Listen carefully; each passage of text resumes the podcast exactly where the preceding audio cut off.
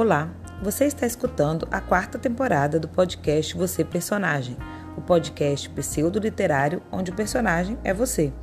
Meu nome é Carla Guerson, sou escritora, leitora e uma apaixonada por boas histórias. Aqui você vai encontrar assuntos aleatórios, literatura, poesia, casos da vida real e muita conversa fiada. Vem comigo? Olá, pessoal! Hoje eu vou conversar com Estênio Gardel, que é o autor do livro A Palavra que Resta, publicado pela Companhia das Letras, um livro que eu gostei muito e chamei o Estênio para a gente conversar um pouquinho. Mas antes eu vou pedir para ele se apresentar. Pode se apresentar, Estênio. Olá, Carla. Olá, pessoal, tudo bem? Então, eu sou Estênio Gardel, nasci na cidade de Limoeiro do Norte, interior do Ceará.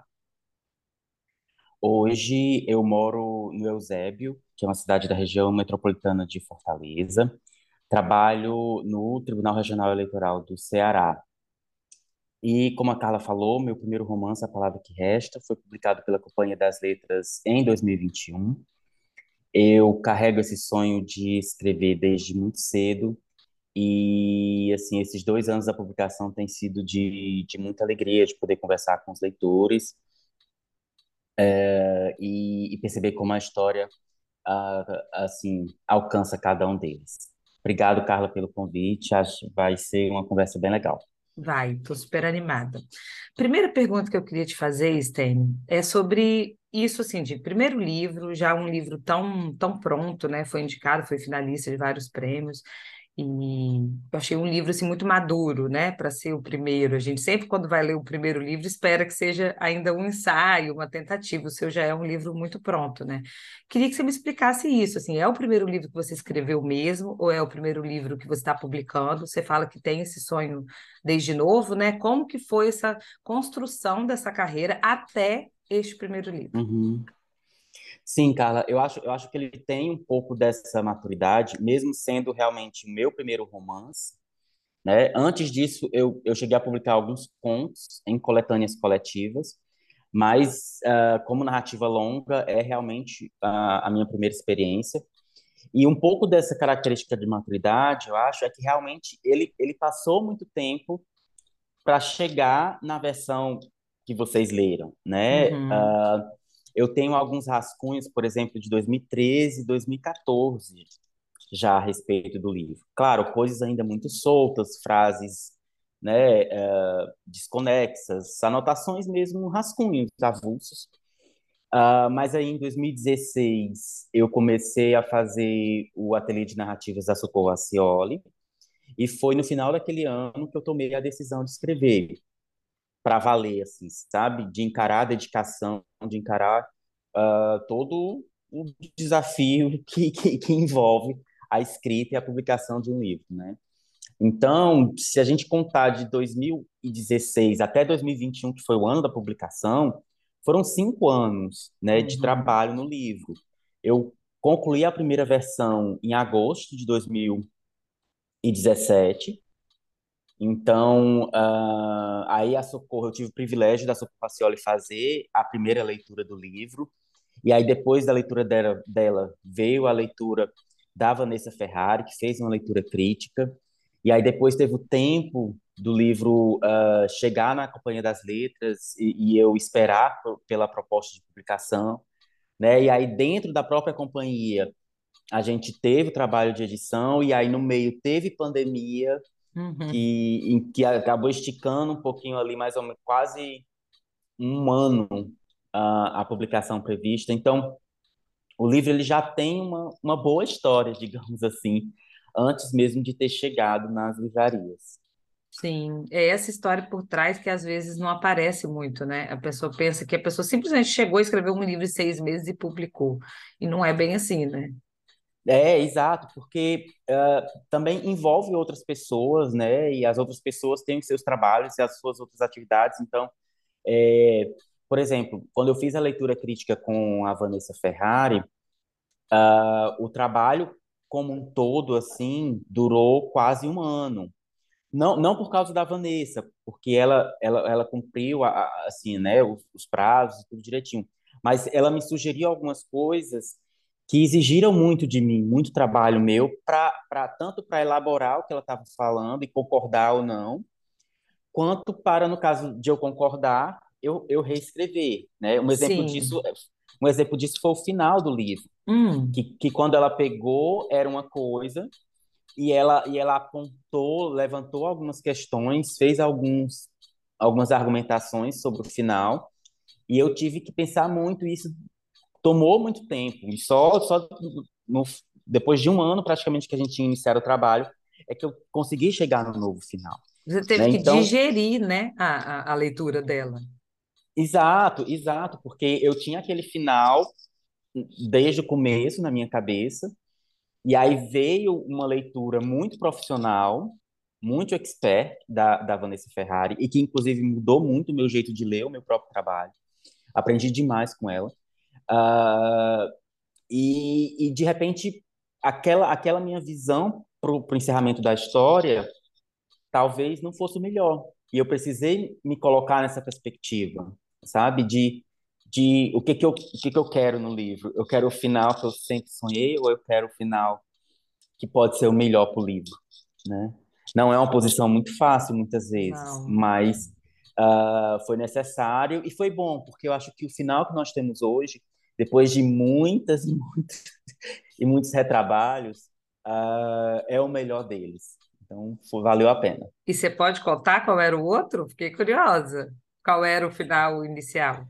Ah, sim. É, o final inicial era que o Raimundo abria a carta, que a gente conhecia. É, eu dei um pequeno spoiler agora, não sei como é que vai ser. Nada. Eu falo assim, gente, assiste depois, depois que. Mas tem muita ouvinte minha, acho que chama ouvinte, né? Que gosta de spoiler, você acredita? A pessoa fala Né, assim: Eu não, já eu encontrei, gosto, dá vontade de ler o livro.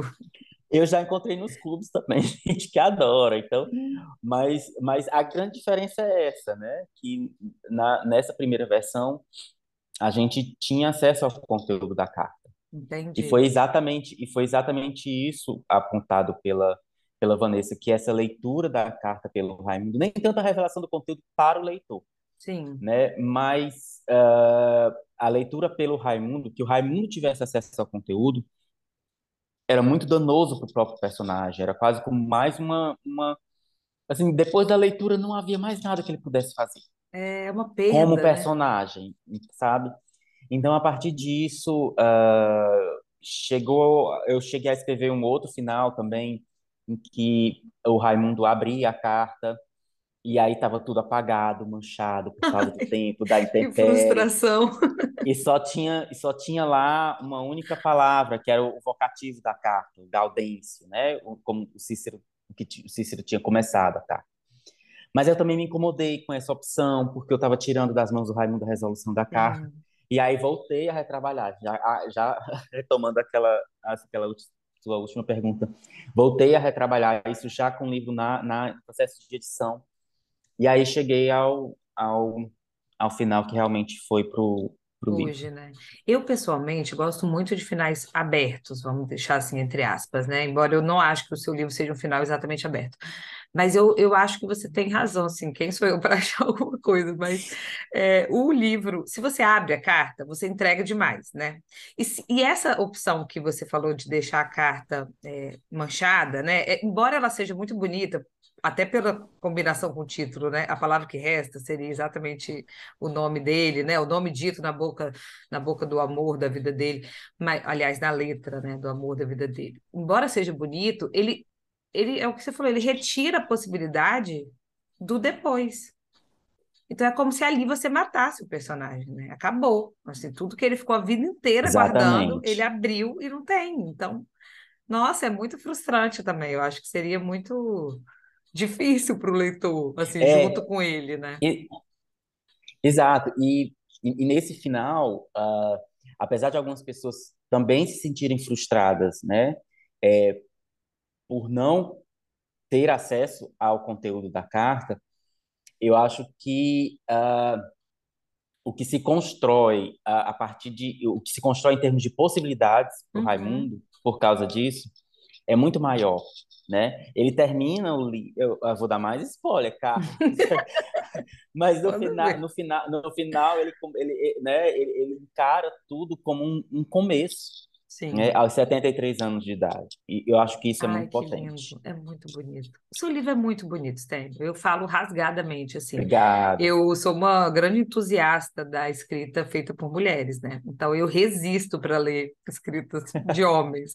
Mas eu, eu brinco com as, com as, amigas que eu abro exceção para homens é, não héteros, não brancos, sabe? Tipo assim, tirando né, do padrão hétero branco normativo. É, mas eu ouvi falar muito bem do livro e fui com muita expectativa. E toda vez que a gente vai com muita expectativa, tem a grande chance de se frustrar, né? De você ler o livro não ser tão bom quanto você esperava, mas o seu era melhor. Eu realmente fiquei muito tocada. Eu achei assim de uma sensibilidade fora do comum, a forma como você escreve. O, o personagem é como se eu conhecesse ele, né? Ele é muitíssimo bem construído. E a gente fica tão íntima dele, tão eu fiquei muito sensibilizada mesmo com a história dele, essa coisa da, da idade também, dele ser um personagem idoso, né? Me interessa isso, é um personagem fora também da, da, da norma, né? Mas ao mesmo tempo ele não é, é vitimizado, sabe? Assim, não é um personagem uhum. assim, ai, coitadinho, ele é velhinho, ele, ele não, ele, ele é super protagonista assim da própria história, né? Ele tá é o que você falou, com 70 e tantos anos, ele simplesmente está recomeçando. E isso é muito bonito também, muito inspirador para a gente, né? Feito de uma forma natural, porque não, não é uma pregação, né? Vamos começar a vida com 70 anos. É uhum. É simplesmente como, como ele encarou, né? Isso.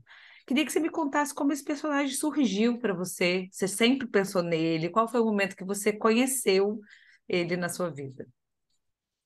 Eu acho que eu conheci alguns Raimundos, assim, Carla, na, na minha experiência no trabalho, principalmente. Claro, na, na zona rural de Limoeiro, onde eu cresci até os meus 17, meus 17 anos, eu, eu também tinha conhecidos dos meus avós, uh, que eram analfabetos. O meu avô, ele assinava o nome direitinho, minha avó escrevia cartas e, e lia cartas também que ela mandava e recebia para os filhos dela que moravam que moram ainda em outro estado. E eu conheci, e assim, pessoas da comunidade que também não sabiam escrever, é, ler e escrever.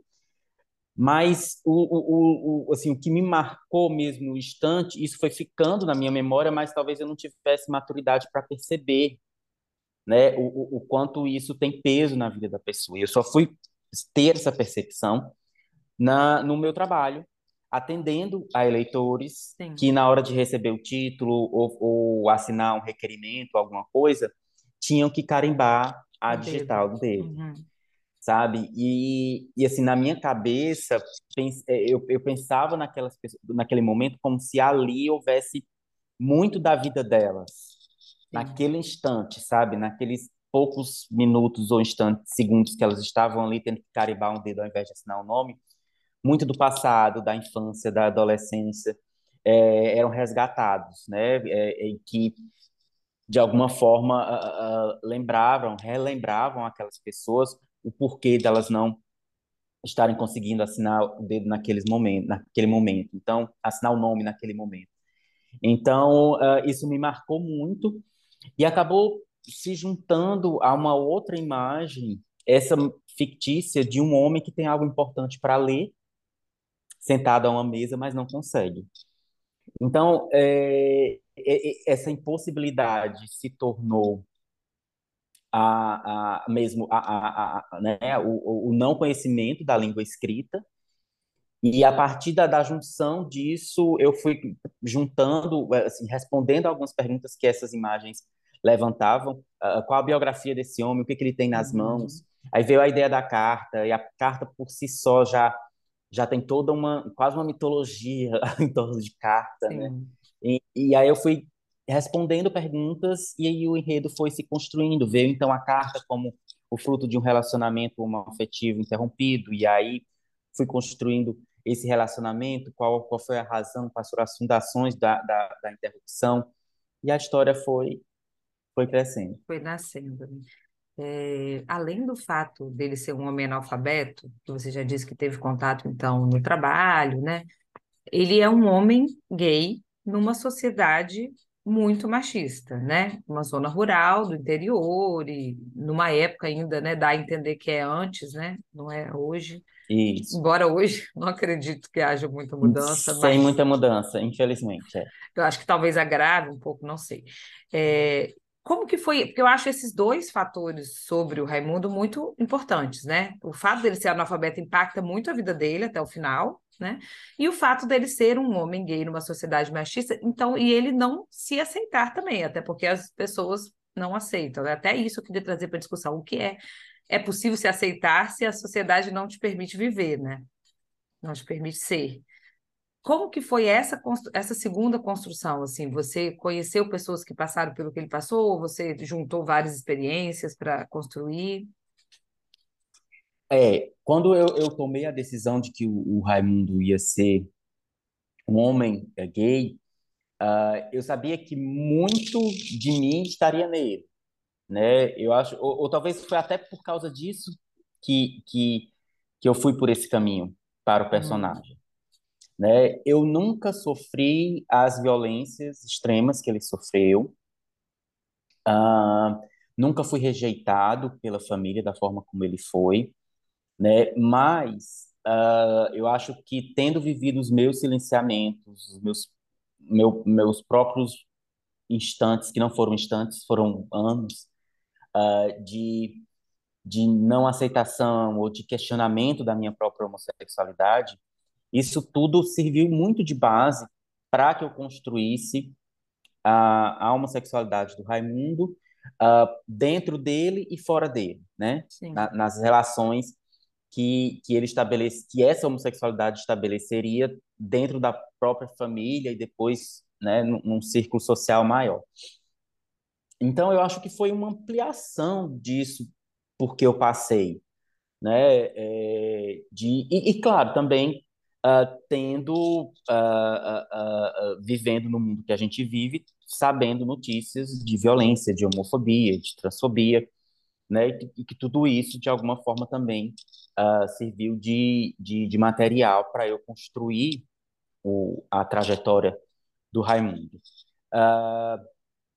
De- dessa trajetória faz parte de uma forma muito, muito fundamental a Suzani, né? Que Uhum. também ah, uma personagem completamente fictícia, travesti, ah, e que faz um contraponto ao, ao Raimundo e que é sofre muito às mãos do Raimundo, né? É, mas que é a partir desse encontro conturbado entre eles dois que o próprio Raimundo vai se reavaliar e, e, e, e, e repensar a sua posição a partir da posição da, da Suzani.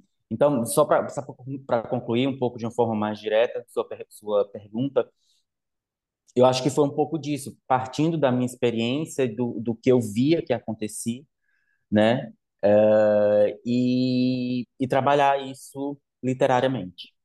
Eu acho que isso contribui muito para a riqueza do livro, porque é, eu tenho construído uma, uma teoria das minhas leituras, que é a questão do corpo na escrita. E eu tenho um livro, né, que chama O Som do Tapa, e esse livro ele trata de violência de gênero, então violência contra as mulheres, não só violência física, como violência moral, vários tipos de violência, todos os personagens são mulheres. E uma pergunta que eu recebo muito é: você passou por isso, né? Ou, ou é um caso real, tal? E eu acabei construindo uma ideia de que não é uma ideia minha, mas que eu peguei de alguém, de, outro, de várias pessoas, de que o, a gente escreve e o corpo está presente na escrita. E esse corpo de mulher, quando você fala de uma violência sofrida por outras mulheres, ele é como se passasse por aquela violência. Ele não precisa ter passado materialmente para sentir no próprio corpo. E eu acho que, Uhum, pelo que você está narrando, essa experiência da violência contra o homossexual, contra o travesti, também eh, se relaciona muito com isso, assim, porque assim, é, é, só de você ter um corpo, né, que, que você materialmente poderia estar sujeito àquilo, mesmo que você não tenha sido submetido, isso te toca de um jeito que não tocaria uma pessoa que não tem essa vulnerabilidade de estar uhum, potencialmente sujeito àquela violência. Sabe? E uma coisa que eu tenho me questionado muito é se a gente consegue fazer esse exercício estando fora desse corpo. É, seria um exercício de alteridade, né? Isso que, que, é uma dúvida que eu tenho, e se a gente consegue, como, como sociedade, evoluir a ponto de conseguir fazer o exercício de alteridade, de sentir algo que a gente não tem o corpo para aquilo, sabe? É, eu acho que a literatura entra aí muito como, como caminho, como, como material para isso, né? Sim. Uh, de Uh, como eu, eu, eu, como eu falei, eu, eu criei a, a Suzani, não sou travesti, Sim. mas, mas né, criei essa personagem e outras pessoas que também não são nem como a Suzani, nem como o Raimundo, né, pessoas cis, hétero, que leem o livro, mas que relatam para mim que de alguma forma conseguem, uh, uh, se não se colocar no lugar, mas pelo menos se aproximar, ter sabe? empatia, Pela, né? Ter empatia, pelo menos uh, ouvir um pouco essas personagens, Sim. sabe? Eu, eu, eu tenho recebido uh, muitos relatos assim que chegam a ser fortes, comoventes, uh, de pessoas que realmente puderam, por algum motivo, refletir um pouco as próprias posições né, em relação a, a preconceitos, em relação à alteridade, em relação à empatia por causa da leitura do livro. Então, é, é, eu acho que a literatura pode nos ajudar nesse, nesse sentido, exatamente pelas características do, do texto literário, né? Que é o que uh, você lê uma matéria de jornal é diferente de você ler um Totalmente. texto literário, né? Uh, então, é, é, um material especial que eu acho que, que pode nos ajudar nessa, nessa, nessa busca. Eu concordo 100%. Eu acho que a literatura ocupa a arte em geral, né? Um, às vezes Sim. um filme, uma música, literatura, ele faz esse papel de tirar a gente do lugar do outro e colocar a gente no lugar da pessoa que está passando por aquilo, né? Mas isso é uma arte, não é qualquer literatura que faz, né? É o tipo de literatura que você conseguiu construir que envolve a pessoa a ponto da pessoa se identificar com o personagem que ela não seria, jamais seria, né? Mas ela consegue é, se conectar com aquela vulnerabilidade. E eu fiquei pensando que isso também pode, de alguma forma, ter a ver com reconhecer as nossas vulnerabilidades, né? Porque, assim, por exemplo, eu, o que você foi, eu sou uma mulher cis, hétero, branca, e eu tenho, mas eu tenho as minhas vulnerabilidades, né? Então, por exemplo, o, o, o medo de, de um homem é, caminhoneiro na rua é uma coisa que eu tenho, tal como Suzani, sabe? Embora Suzani se coloque, ela é alvo, talvez com certeza muito mais do que eu, né, de violência, mas eu consigo me conectar. Então, assim, é, talvez o, o, reconhecimento da nossa própria vulnerabilidade ajude a gente a se conectar com outras vulnerabilidades, né, que não precisam exatamente ser a mesma, mas que de alguma forma dialogam, né? Mas de qualquer forma é preciso você sair do lugar, do seu lugar, né? Assim, Sim, senão, é preciso você não lê o é. outro como outro, mas como potencialmente você Exato, está é, é, é, é preciso estar aberto a, a, a, outras formas de pensar, outras formas de existir, outros corpos, né? De, uh, se você, eu não sei, tem uma, uma, uma mente muito, muito já fechada e que uh, acha que está sempre certo, que o seu mundo é aquele, ah, não vai adiantar nada você ler o meu livro, né? Você tem que ir para a leitura com uma, uma, uh, uma disposição, pelo menos um mínimo de disposição a, a encarar o que está dito ali a respeito dessas outras pessoas, porque senão realmente a leitura não vai não vai te trazer Sim. nada e, e na verdade pode até ser um marco ruim nas suas leituras. Exatamente. Eu acho que sim. Acho que se a gente vai para um tipo de experiência como é a leitura da palavra que resta muito fechado, é, pode até ser ruim, né? Assim, a pessoa não, não consegue entrar, e aí vem um lugar também horrível, que é um lugar de julgamento, né? Tipo assim, ah, esse homem Exato, é... deveria ter feito isso, ou deveria ter feito aquilo. Acho muito interessante quando a pessoa lê um livro e acha que o personagem poderia ter feito outras coisas, mas assim, o personagem é uma pessoa, ele realmente não fez. E isso, eu queria saber se você recebe esses feedbacks, sabe? Tipo, nossa, não concordo, Raimundo não deveria ter fugido, ou Raimundo não, não deveria ter demorado tanto para abrir a carta, deveria ter pedido alguém para ler. Como que é esse retorno? É, é, mas como é, o Raimundo devia ter lido a carta para a gente. Sim. Esse, esse sempre aparece. Mas há também alguns outros comentários relativos à atitude da mãe. Sim. né? A mãe do, do Raimundo, que, demais, gente. que né, tem uma, uma, uma parte lá, ela é responsável por um momento muito crucial na história dele, e, e algumas pessoas uh, realmente se surpreendem por esse, é, como eu posso dizer, por essa inversão do papel materno, né? É uma quebra de expectativa muito, muito grande, uh, por causa do se não do que ela faz, mas pela forma como ela faz, né? Porque eu, eu já, já escutei alguns, alguns depoimentos também de que as pessoas conseguiram ver ali naquela atitude dela uma espécie de ajuda ao Raimundo, como se ela dissesse: vai-se embora daqui, porque aqui você não vai viver, sabe? Encontra teu caminho, que aqui eh, você não tem futuro, alguma coisa assim. Não foi bem como eu criei a Caetana, mas eu respeito as, todas as interpretações, né? É, mas, uh, como eu estava falando, é, é, essa atitude dela que faz o Raimundo é, é, refletir que aguenta os, o braço do pai, mas não aguenta as palavras da mãe, né?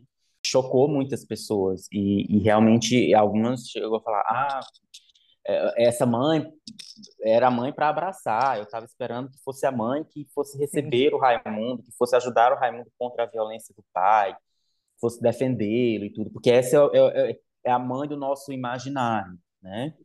Então, uh, uh, nesse nesse sentido, acho que essa é a ocorrência mais mais, mais frequente. a reclamação mais comum no saque, no serviço de atendimento ao leitor. Não, assim, tem também algumas algumas pessoas que não o, o livro tem passagens de violência, né? Isso não não tem como como não não abordar isso, não é, é muito claro que tem. É, e algumas pessoas também não recebem muito bem né, as cenas, as cenas de violência. E, e, eu respeito também, eu acho que uh, uh, tudo bem a pessoa não gostar de estar tá lendo. Eu acho que o, o que foi colocado lá de violência foi exatamente para se falar da não violência, né, ou para se buscar a não violência.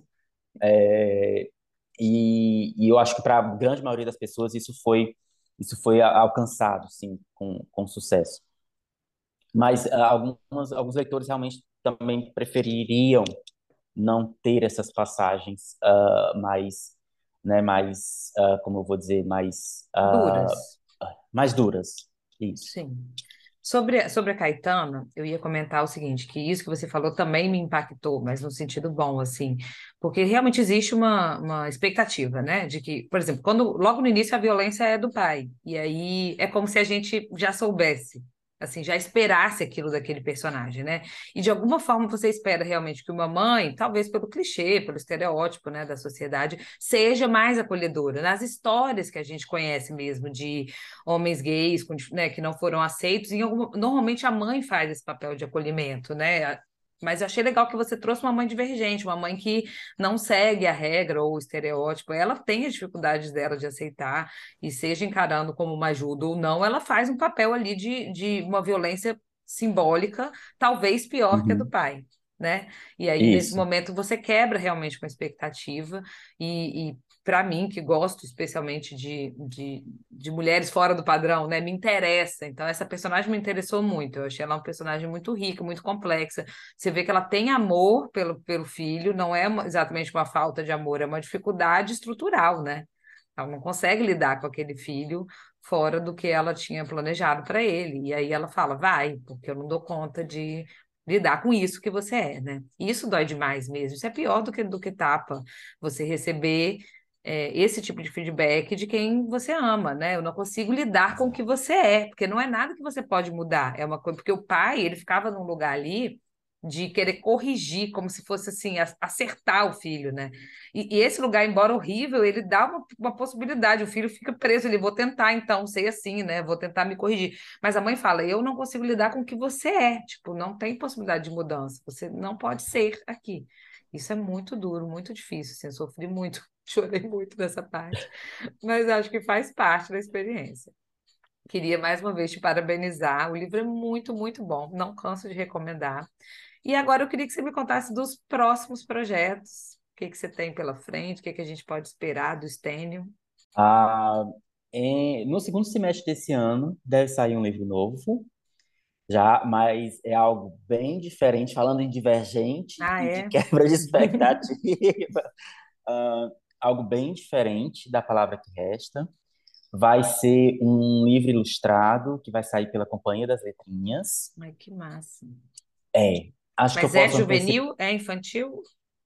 É mais ali para o final da infância. Eu Tá, me confundo às vezes um pouco com essas faixas, mas ali já já a faixa do leitor mais já mais formado, mais autônomo. crítico, Uhum. porque é um cordel, Ah, é um cordel, vai ser um cordel ilustrado, né? E a expectativa de publicação é até setembro, outubro desse ano ainda, se tudo der certo. E tudo vai dar certo. Tomara. Ai, que legal. Nossa, achei muito legal. Assim, bem diferente mesmo, né, do que a Bem, gente bem diferente. E eu tô, esperar. e eu, eu tô gostando muito disso, porque eu acho que vai quebrar um pouco a expectativa também, e, e eu não, não quero ficar preso nessa, Sim, né, numa possível ah, ah, nicho. caixinha de, é, de expectativa que os leitores possivelmente possam, possam ter, assim, sim. eu acho que vai ser que vai ser muito, muito bacana. E, e fora isso, assim, também a tradução americana foi publicada em janeiro e está sendo bem legal ver a recepção por lá. Eu já participei de um clube de leitura de lá, Ah, é? então, Em é, inglês? exato, em inglês, eu E você fala inglês? Fala inglês, tá tudo bem. Não, não vamos... Eu acho que falar inglês É comple- Você entende, né? é muito esticado, mas vamos... Não, entender, eu entendi tudo. Na hora de falar é é difícil. eu tive É. um pouco mais de dificuldade, mas consegui desenrolar. Que Eu acho que a, chique, eu achei chiquérrimo isso. é, e a tradutora, a Bruna Dantas, também estava lá comigo e a- Hum. é, ela me ajudou e tal. E assim, tá, tá sendo muito, muito bacana é, essa parte também de ver outros leitores é, conhecendo a história do Raimundo. Ai, que legal. Nossa, parabéns mesmo. Queria que você deixasse uma dica. O que que você está lendo atualmente que você recomenda?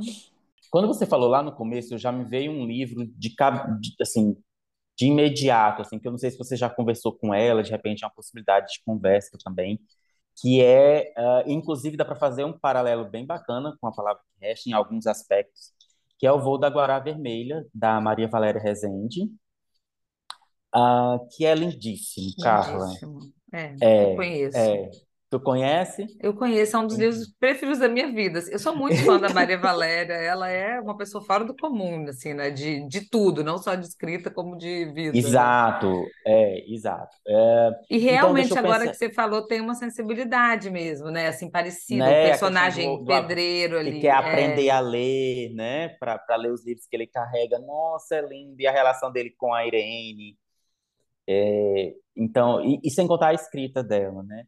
Muito bom. Muito obrigada, querido. Muito obrigada pelo seu tempo. E a gente se vê por aí. Obrigado, Carla. Abraço.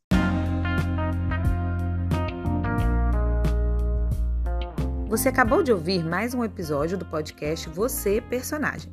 Para saber mais sobre mim, trocar ideia e acompanhar os novos episódios desse podcast, me segue lá no Instagram, arroba Carla Guerson. Vou adorar ouvir tudo que você tem a dizer. Até a próxima!